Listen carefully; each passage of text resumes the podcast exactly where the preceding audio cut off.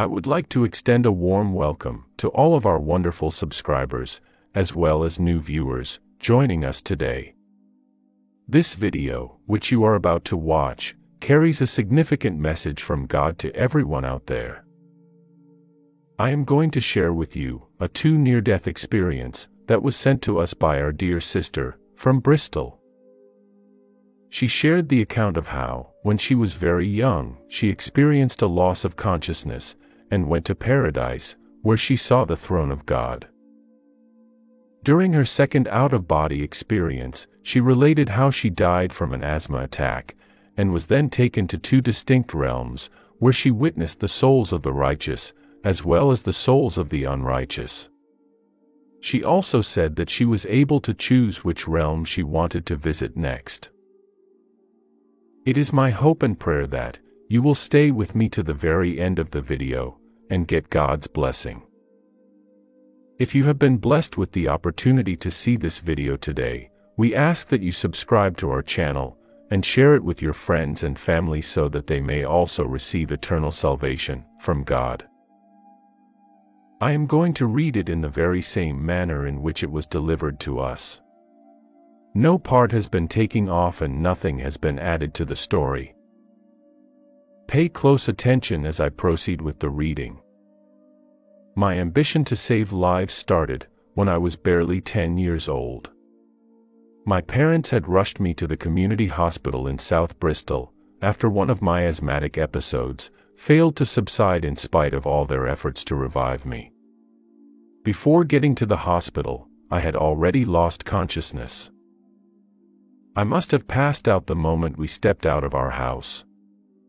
As I drew into unconsciousness, I could still hear my parents' voice screaming, but I was already awake in another life. From where I stood, I saw someone seated on the throne, with a crown on his head. He summoned me to move towards him. I didn't need to move an inch. The moment I decided to move towards him, I found myself already sitting at his feet, as I watched countless hosts of heavenly creatures, bowing and singing praises in strange tongues. I tried to talk to the man sitting on the throne, but before I did, suddenly, I felt myself pulled out of where I sat. When I opened my eyes, I saw an elderly man in a lab coat, standing over me, with his stethoscope hanging around his neck. He introduced himself as Dr. Sam. He called me by name, and told me about how my parents had rushed me to the hospital and that I was now stable and ready to run around again. I was surprised, to say the least. Just some few hours ago, my dear life flashed before my very eye and then, I was being told I was good to go. However, he did instruct me to always keep my inhaler close wherever I went. That experience was enough to convince me that I could also do better to save more lives, just like the doctor did. There wasn't so much choice to be made when the time came for me to decide in which line of profession I wanted to go medicine. Just as I was told some years back, I had not had any asthma attack in a very long time. My asthma, to me, was a long gone history that I hardly recalled. In fact, it had made my studies a very effortless one. I was good with all my courses. The only two people that competed the top spot with me were Lawrence and Smith. Those two were very good too, but mostly second to me. I still remember this very day. We were in the lab, dissecting a cadaver, when I felt a not so strange tightening around my chest. It felt almost strange though because, it's been many years since I felt that way. At first, I thought I could contain it, but very quickly, I realized I couldn't catch my breath. It was like the whole room suddenly became airless. Yet, I could see that, everybody else was breathing just fine, except me. I was already down on my knees before anybody noticed that I was in agony. My inhaler which had also become history to me, was the first thing I remembered the doctor warning me to always have with me. Sadly, I had dropped it many years ago, when the asthma had stopped. Soon, it was as if I couldn't breathe at all, and as everyone was making several attempts to rush me to the ER, I could feel my eyes shutting down. My attempt to keep them open was futile. Next I knew, I woke up in a place that had never seen, neither in reality, nor in movies. I didn't know where to go from where I stood. From my right to my left, it seemed to be an endless space spanning trillions of miles. The whole space was white, and not a single spot of any other color or blemish could be seen there. Then, I could hear the rush of wind, towards my direction. I wanted to run, but almost immediately, an indescribable level of peace descended upon me. I became very still and calm. Like I was in the right place. When the rush of wind came very close, the sound subsided, and almost immediately, I could hear the flapping of wings. It was as if all the birds in the universe were flapping their wings simultaneously.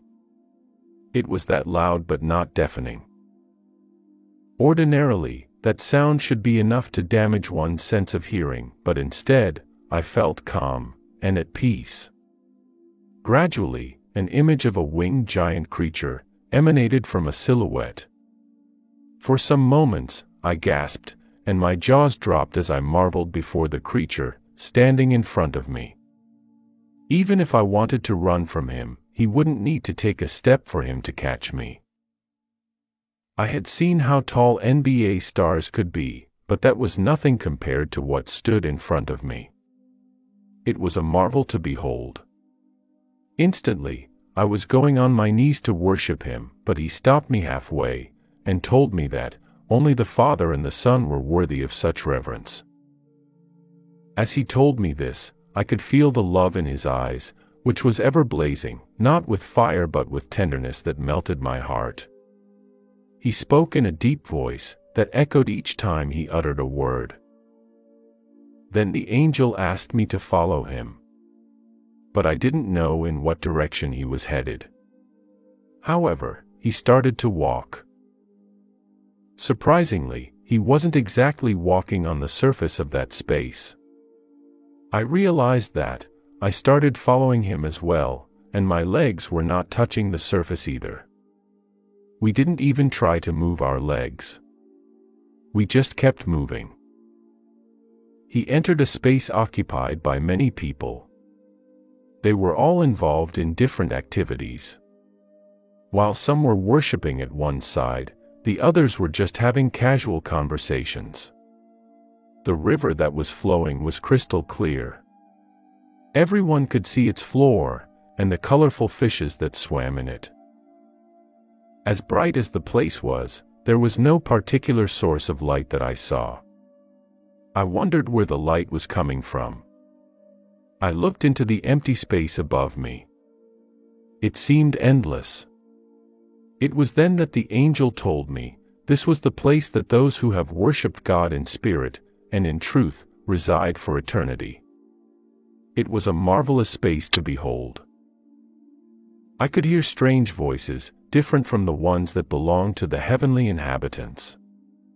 The angel told me that, those were my mates and parent, back on earth, trying to bring me back to life.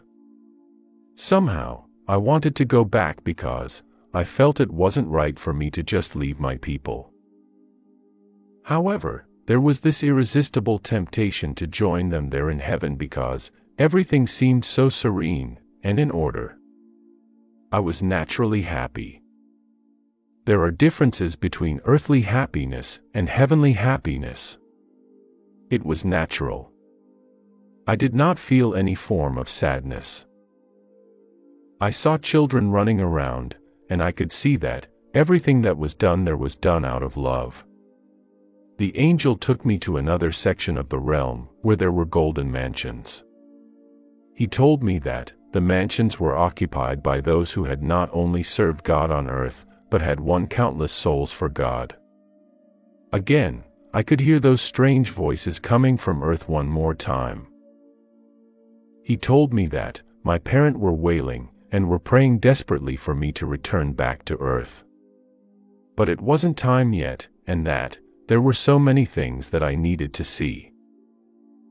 Then, he brought me back to a garden, and I saw many people in white robes. They were all just enjoying the vicinity. It was so serene that anyone who entered there may never think about leaving at all. We spent several minutes hanging around there and checked in different places. When I asked him the source of lights that radiated through that place, he told me that the only light was from the true source, which is God. With my naive mind, I asked if I could see him. But he told me that a time would come when that would be possible. He told me that the only people who would be allowed to see God are those people who live in peace with their fellow human beings and obeyed God's word. He told me that God is a God of holiness, and no eyes in human form can behold him. After spending more time there, he told me that it was time to experience another part of afterlife. I did not want to leave that place because of the amount of joy, peace, and love that I felt there. It was beyond what I could comprehend. There was nothing in pain.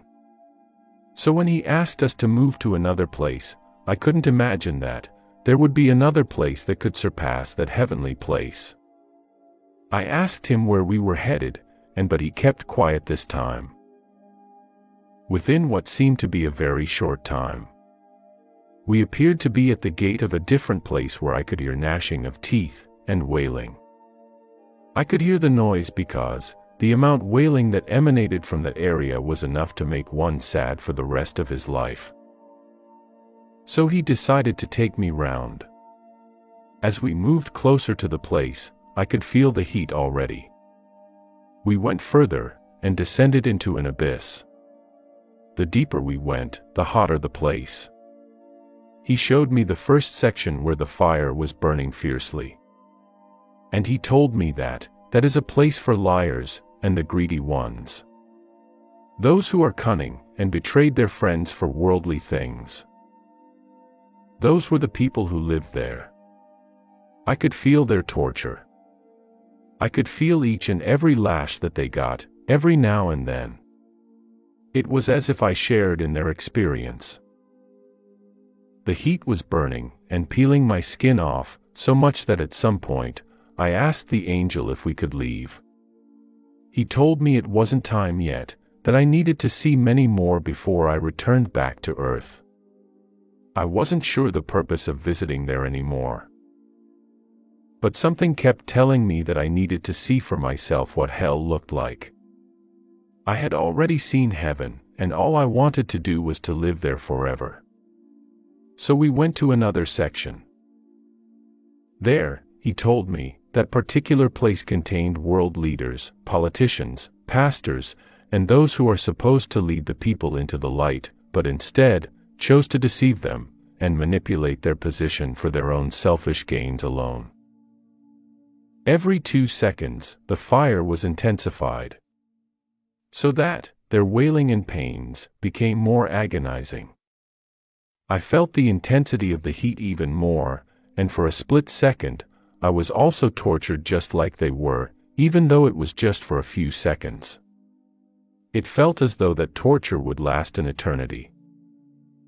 We moved into other sections, and he told me that place contained adulterers, fornicators and those who had no respect for moral conducts. I could see worms coming in and out of people's bodies. The fire was so much that I didn't want to move closer to the place. Even though I was standing only at the entrance, I could see worms climbing my body, and I felt exactly what they felt. Because I also wailed. Then, the angel moved me into another section again. He told me that place was meant for blasphemous and atheist people, and they would suffer for eternity as well.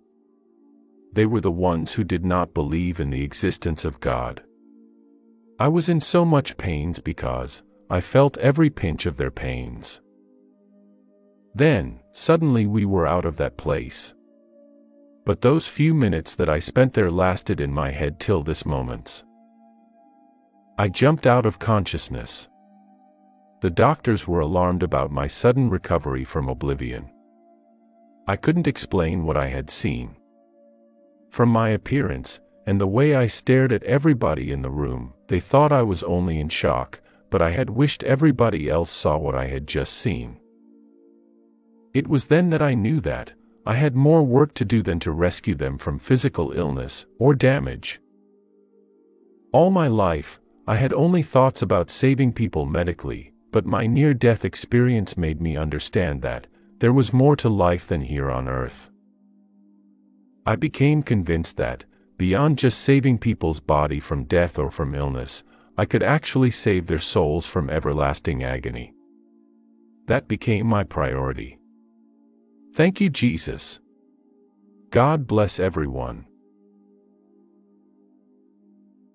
Thank you for watching to the end. Please help us get this message out to the rest of the world by forwarding it to all of your friends and family members.